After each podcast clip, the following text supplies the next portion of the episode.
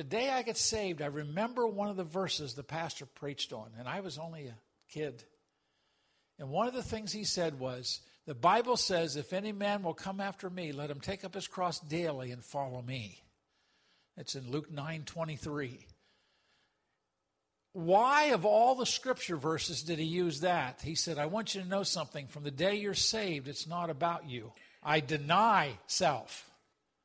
And it's about the Lord and about your relationship with Him. It's about building that relationship. It's about living a lifestyle that honors the name that we carry. We're called Christians, we carry the name of Christ. And the lifestyle that we live, we need to walk worthy of that name in a manner that if Jesus Christ came before the service is over, this would be an empty room because we would all go to be with him. In a manner that would change how we live so that you wouldn't hear scandals on TV. Recently, when my wife and I were in Colorado Springs, we were heading back to Denver to the airport. We went uh, a back way. I've gotten to know Colorado Springs fairly well. We go in and out of Colorado Springs a lot. And we went by this huge complex. They've got this huge building that's the World Prayer Center, and another huge building that's a, a sanctuary. And then, Joe, you would love it. There's a great big building off the side that's the youth complex, not the youth building, it's the youth complex. It's called New Life Way, is the street, because it's an entire complex. It makes some shopping centers look small. It was New Life Church. Some of you remember the name Ted Haggard. Was pastor of that church and of course, morally failed. And I started looking at some of these things and thinking of the damage some of these things have done to the reputation of Christians. And when I started thinking of some of those things, I began to realize, you know, really, we need to keep in focus this, the coming of the Lord for His church. Because we have to live ready. If we lived ready, we wouldn't hear about these scandals we would know that God expects a level of righteousness and holiness from us that the world doesn't even expect at times. And truthfully, my opinion has been over the years, sometimes the world expects more of us than we expect of ourselves because they're watching. So when I thought of this passage this morning, I thought, why, why this passage? And I began to realize what it does, it just kind of brings into focus, especially that last verse that I read. We don't know when the Lord's coming. So, what do we need to be aware of? I think number one, we need to be aware that we're not aware of when it's going to happen. And what it does for the church, often when we become aware that any moment the rapture of the church could take place and we could go be with the Lord, what it does, it focuses our efforts. We begin to realize what's important. Over the close to 40 years that I pastored churches, I began to realize I should, should back up and say it this way. I've been with a lot of people shortly before or at the point of their death. Uh, even very, very unfortunately, I've had to help the funeral director carry out some of my parishioners who died and uh, overnight were found in the morning and he had no one to help. And it's not a pleasant thing, but to be there at their death, every one of those individuals were trying to think what is the most important thing to me before I draw my last breath. Usually it's family. And I've heard dad say, I've talked to you about the Lord all your life. Now, I'm not going to be able to talk to you anymore, but I hope you remember what I've told you. I remember a mom saying, Pastor, keep working with my kids because I won't be happy in heaven until I know all my kids on earth are ready so they'll come to be with me. I remember sitting at that mom's funeral dinner across the table from her son. And he said, All those years, mom tried to get me to church. And he said, I want you to know what you said today at the funeral. He said, I'm going to start the church. But the last words were all about, I want people to be ready. I've also been in a situation as a pastor where I've had funerals for teenagers who thought they had many, many, many years but decided they were invincible, so 100 miles per hour was okay in that car on a backcountry road. Do you know trees don't give much, but metal does? And you see those tragedies. When I entered the ministry, the first five funerals I had, the oldest person I buried was 28. A young lady who died in childbirth at 28 years of age.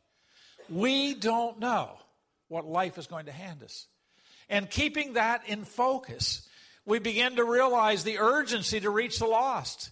We intensify our efforts as a church. We evaluate the effectiveness of our ministries.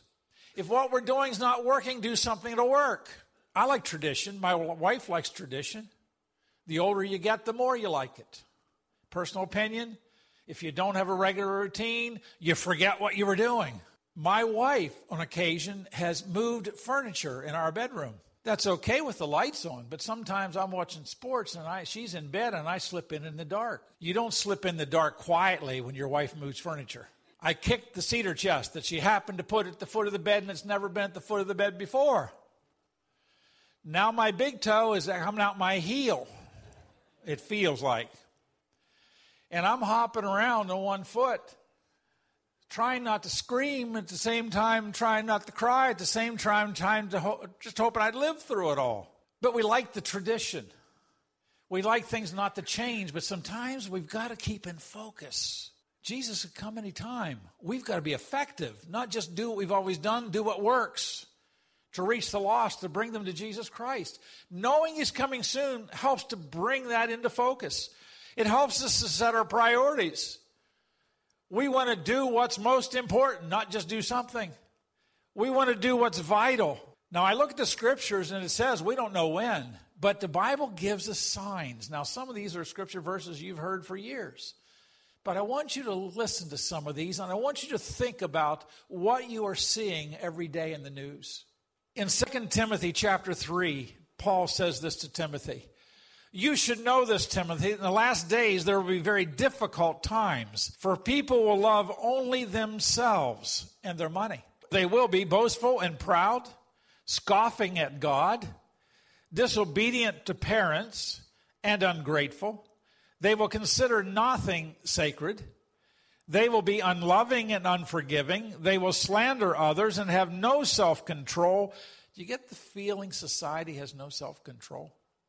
They will be cruel and hate what is good. Goodness isn't popular anymore. It used to be a badge of honor. Now it's a badge of disgrace in a lot of people's minds because we got a party. They will betray their friends, be reckless, be puffed up with pride, and love pleasure rather than God. They will act religious, but they will reject the power that could make them godly. Stay away from people like that. I said in the early service, it's okay. We'll soon know what godliness is because Oprah has a special coming up and she's going to explain spirituality. And that spirituality will tell you you're all okay and God loves you all. Just do what you want to do, be happy. But that is American Christianity today.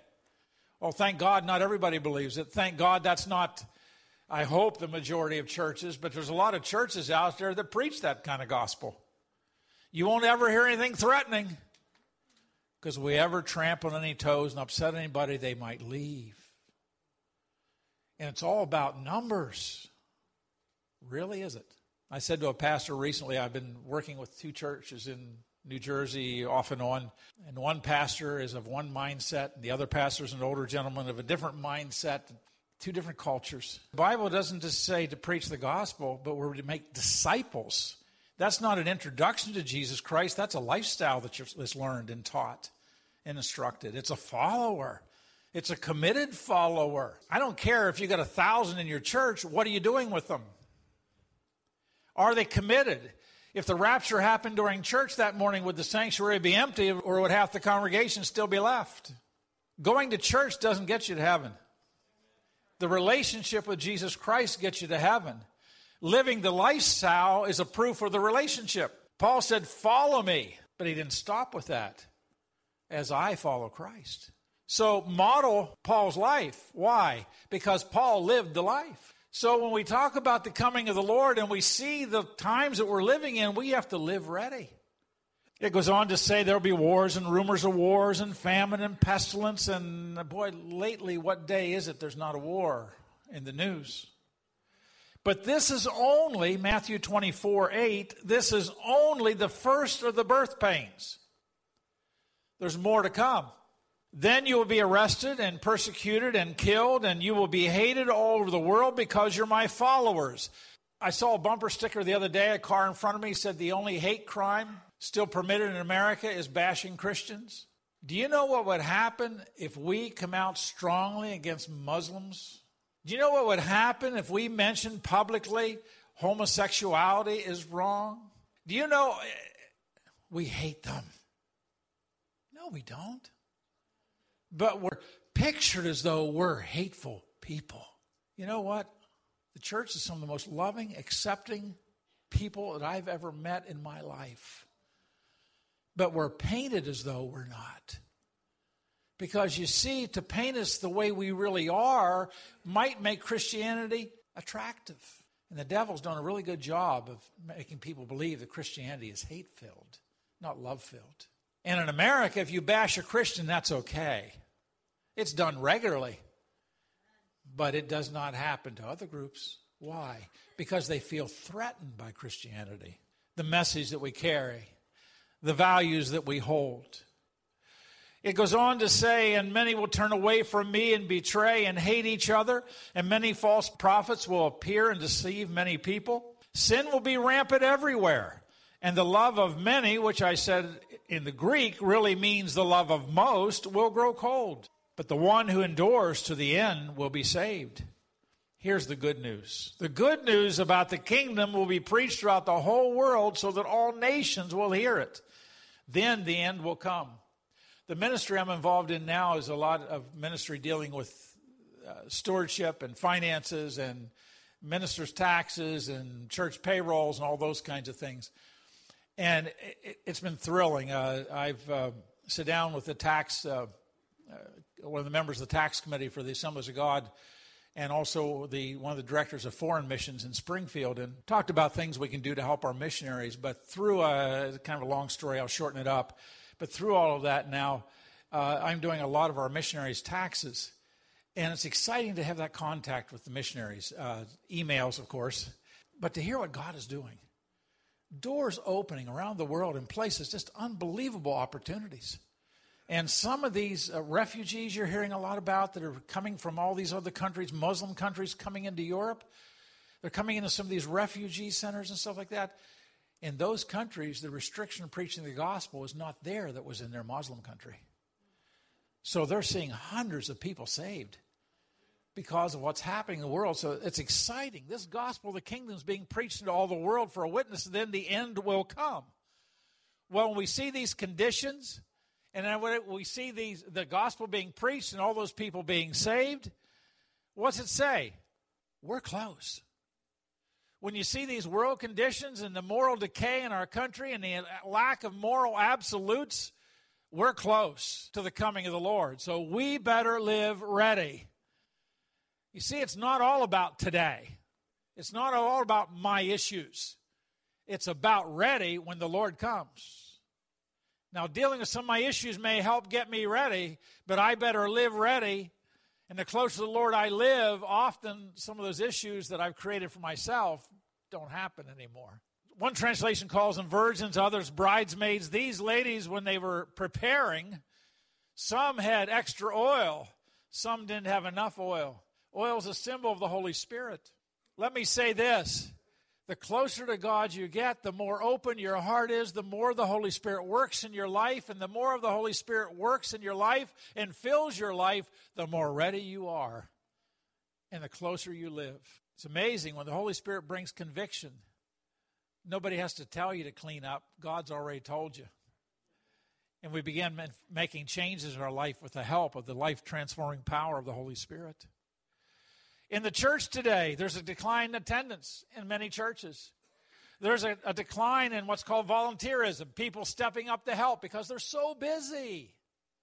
Maybe the reason why five of these ladies didn't have enough oil, maybe they were just too busy to get enough. Maybe they thought they had sufficient. Maybe they thought they had more time. Very good picture of a lot of people in the church world today. Too busy, I've got it all figured out. I've got more time. You don't know that. Because at a time that did not expect the bridegroom, he came. In the church world today, often a lack of commitment. I had pastors, I don't know how many of them said to me, Is this a common problem? Well, what? I just wish a young couple coming to me to get married would not already be living together. 75 to 80%, one pastor told me, of all the couples I've married in the last five years have already lived together. Now, see, everybody else is doing it. And the devil says, it's okay because everybody else is doing it. And after all, you have to see if it's going to work before you get married. Really? Statistics don't tell you that. Okay, the divorce rate is 52.6%. Okay? Do you know that the divorce rate for couples who lived together before marriage is almost 80%? So I guess it didn't work, did it? I guess that was a bad idea, wasn't it? Why? Because it takes commitment to stay married. It takes love. It takes forgiving a lot. It's sometimes in some of the churches caving in and marrying gay couples, caving in and credentialing gay ministers. It's not scriptural. It doesn't line up. Do we hate gay people? No, we love them. We just don't love their sin. We accept them into the church, but not their sin. We can't condone the lifestyle, but we can sure love the sinner. Because you know what we are? Sinners saved by grace. You'll notice that when the bridegroom comes, he calls them out. The Bible says we're going to be called out and we're going to be called up. We're called out to carry out the Great Commission. The closer you get, the more uh, to the return of the Lord, and the more you see these signs happening, we better be serious about carrying out the Great Commission. There's going to be a lot of people not ready when He comes because they're so caught up with the affairs of this life and the things of today that they forget when the Lord comes, there's no tomorrow.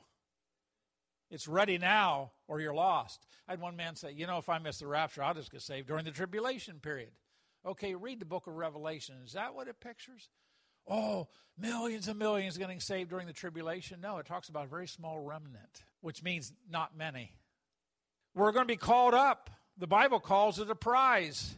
In Psalm 24, verse 3, it says, Who may ascend the hill of the Lord? Who may stand in his holy place? And it answers, He who has clean hands and a pure heart, who has not lifted up his soul to an idol, nor sworn deceitfully, he shall receive blessing from the Lord and righteousness from the God of his salvation. When God calls us up, who will go up? Those who are clean, those who are holy. You know what? In ourselves, we can't do it. But we're not alone. The day you say yes to Jesus Christ, He comes into you and gives you power to live the Christian life, to live consistent Christianity. I want to tell you something temptation is temptation to a Christian or to a non Christian. It's temptation. There's some things that may tempt you that won't tempt another person, but we're all faced with temptation. And no matter how strong you think you are, all of us at times disappoint ourselves as well as God. Does that mean it's acceptable? No, but it doesn't mean that you can't overcome it. With God's help, you can overcome anything. With God's help, you can be forgiven for anything. I pastored for 36 years, and in those 36 years, of service I'll still remember above all else was a man who landed on uh, Omaha Beach on D Day. He was in his 70s. His wife had come to church. His, some of his children occasionally would come. But he was in his 70s and not going to church. His wife kept saying, Pray for Bob, pray for Bob, pray for Bob. One Sunday morning, I looked back and Bob was sitting beside his wife, and he cried through the whole service. Next Sunday, he come back and he cried through the whole service. Did that for two or three weeks. And I would give an altar call at the end, and I would think for sure Bob's going to get saved this morning, and Bob would go out the door. So Bob's wife told me, she said, You need to talk to Bob because he says, You don't know how many people I have killed in World War II. He said, I landed on Omaha Beach. I was in the middle of the some of the worst fighting in World War II. He said, I saw my many of my friends, most of my friends killed in one day. He said, God somehow spared my life. I survived it. But he said, God could never forgive me for all the bad things I've done. She said, He doesn't understand, Pastor. The next Sunday morning I was preaching, I came to the message that, that part of the message had dealt with forgiveness, and I said, I don't care what you have done. Every sin God can forgive. Look at Paul. Paul was one of the worst people in the face of the earth as far as Christianity was concerned until he found the Lord. Well, Bob left. I got a call on Monday. Pastor, you'll never guess what happened. I said, What happened? Bob at home church Sunday morning. I couldn't find him. I went back to the bedroom. He was down beside his bed, asking Jesus in his heart. She said, He asked me to ask you if you'll give an altar call again next Sunday. she said he wants to go forward. Bob came forward with seven members of his family to ask the Lord in their heart because there's nothing you and I will ever do that God can't forgive. So that we can live ready when Jesus Christ comes for his church. There's nothing in your life right now that's not pleasing to God that he can't help you to overcome so you can be ready when Jesus Christ comes for his church. My goal as a pastor and as a Christian was always if the Lord came while I'm in church today, let it be an empty building. Don't let anybody miss the rapture, miss the coming of the Lord. We had some teenagers I wasn't sure about. You know what? Some of those kids are in ministry today. Went by a church yesterday that one of the kids that grew up in our children's church went on to Bible college, is now pastor of that church. And I remember when I was a little concerned. he was younger, a lot concerned. You see, the one who goes to be with the Lord has clean hands and a pure heart, and you can't do that on your own. But the grace of God and the mercy and forgiveness of God can get you ready so that whenever Jesus comes, you're not left behind, but you're ready to go. In Philippians 3, verse 13, Paul says this No, dear brothers and sisters, I've not achieved it, I've not arrived yet. But I focus on this one thing, forgetting the past and looking forward to what lies ahead. I press on to reach the end of the race and receive the heavenly prize for which God, through Christ Jesus, is calling me. Actually, he says calling us. When God comes for his church, when Jesus comes to call us up, that's when we get the prize. So many people today focus just on here. If what you have only lasts for this lifetime, I got news for you. You don't have much. Early in the ministry, I had a funeral for a man who didn't like churches, didn't like preachers. But on his card at the hospital, he said, The Assemblies of God pastor visited me, so if I die, let him bury me. So I did. Whenever we were getting ready to leave the funeral home, the pastor usually precedes the, the casket. Funeral director said, Oh, pastor, come back a minute. He opened the casket back up, uncovered the man, and he took out a couple cans of snuff and put it in the guy's coat pockets. He looked at me, I need you to witness this in case the family ask. I said, okay. Covers him back up, closed the casket, would go on. I said, what was that about? He said in his lifetime he never went anywhere without snuff, so he didn't want to be buried without it. I looked at the funeral director and I said, I knew this guy. I said, I hope it was smoking tobacco. I said, because where he's gone, it's going to burn. And he looked at me like, and I said, the funeral director's name was Jack. I said, Jack, no matter how hard we tried and prayed and tried to talk this guy, he rejected God. And I said, it's a horrible feeling. But I said, the thought is, I'll just take it with me so when I go to stand before God, I'll have all the things I need. What you need most is the relationship that makes you be able to enter into his presence and hear two very important words well done. Well done, you good and faithful servant. Enter into the joy of your Lord. I said this morning the former assistant superintendent died a couple years ago, cancer, Paul Graybill. Paul made the statement. He said, Some people were crying. He said, We're so sorry. And he said, Why? I'm the lucky one I get to go to be with Jesus. You got to stay here. He said, The way the world is, I'm so glad to go. He said, I thought I'd have a little longer, but I'm not disappointed. And he said, You know, one thing's always true. You can't scare a Christian with death, you can't threaten them with death because they know to be with Jesus is better than being here. Keep in focus the fact that Jesus Christ is coming soon. Live the life. Don't let anything come between you and the Lord. So that your next breath you draw, if it could be standing in front of God, you're ready. Don't miss out because somewhere along the line you got so busy, or somewhere along the line you started measuring your standards by what other people do.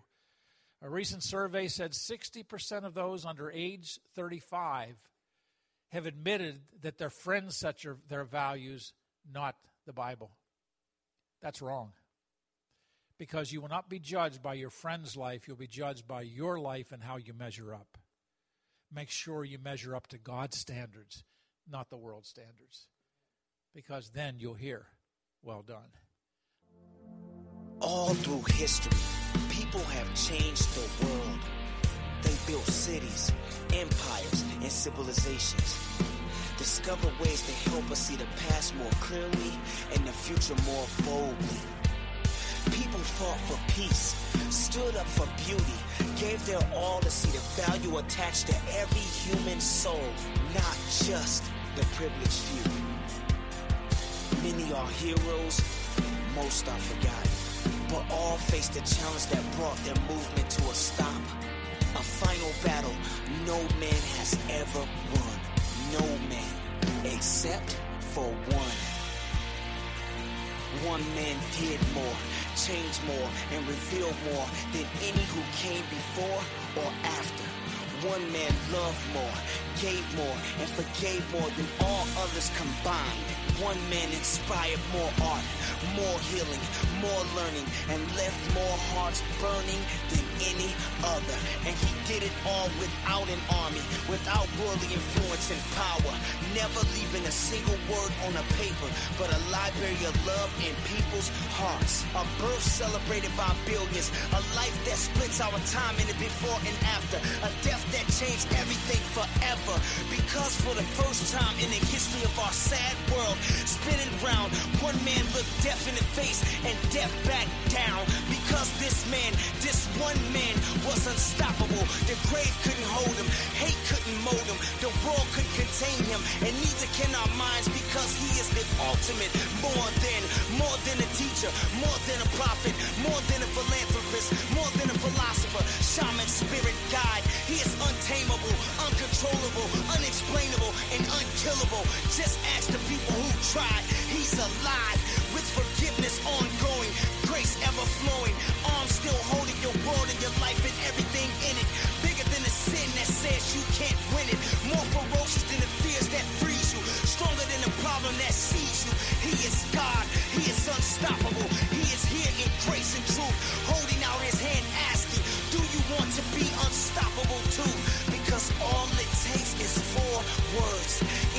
say, hard to do. Four words. I believe in you. Mean it. Really mean it. And you will be unstoppable too.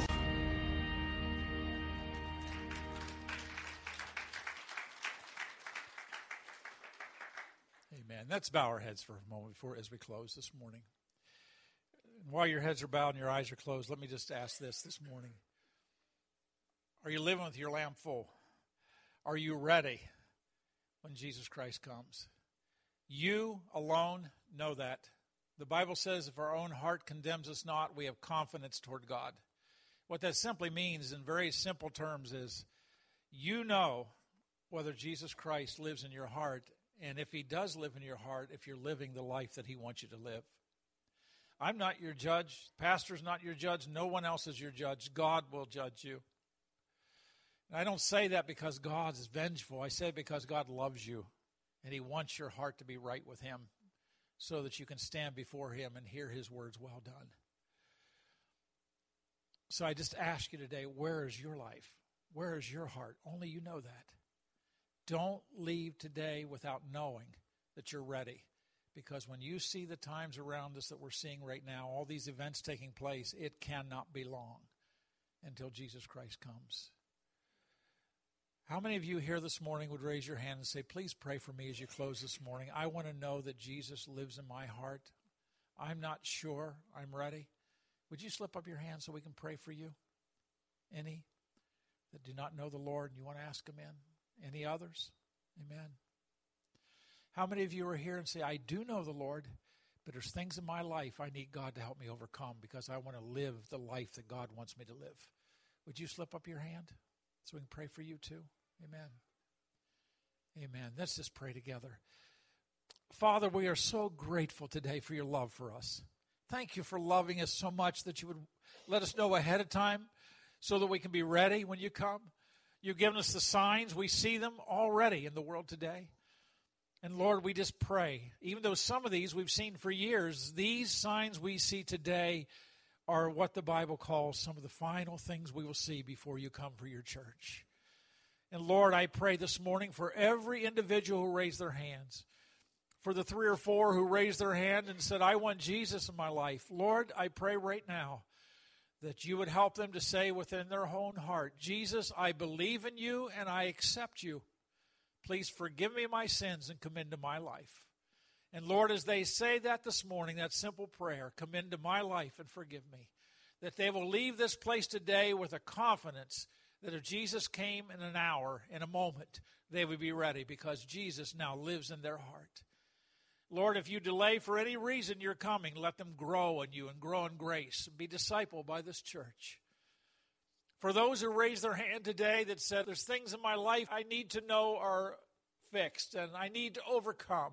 Lord, I pray by the work of your Holy Spirit, give them strength, give them energy, give them power to overcome what they cannot do in themselves, but with the help of your Holy Spirit to overcome these things to grow beyond these things that have built a wall between them and you. Lord, we don't want to live on the fringes. We want to surrender all, as we sang this morning, and give you everything so that someday we can stand before you and hear your well done. Lord, we don't know why the hand was raised. We don't need to know why. You know those people. You love them. You know their life. You know their heart. Their heart's desire is to make sure everything is right between their soul and their Savior. And I pray, Lord, you to give them that assurance this morning as they commit their lives to you afresh. Thank you for your presence, Lord. Thank you for your love. Thank you for the excitement and anticipation that someday soon we will see you face to face. Keep us faithful till that day comes, we pray. And we ask it all in Jesus' name. Amen.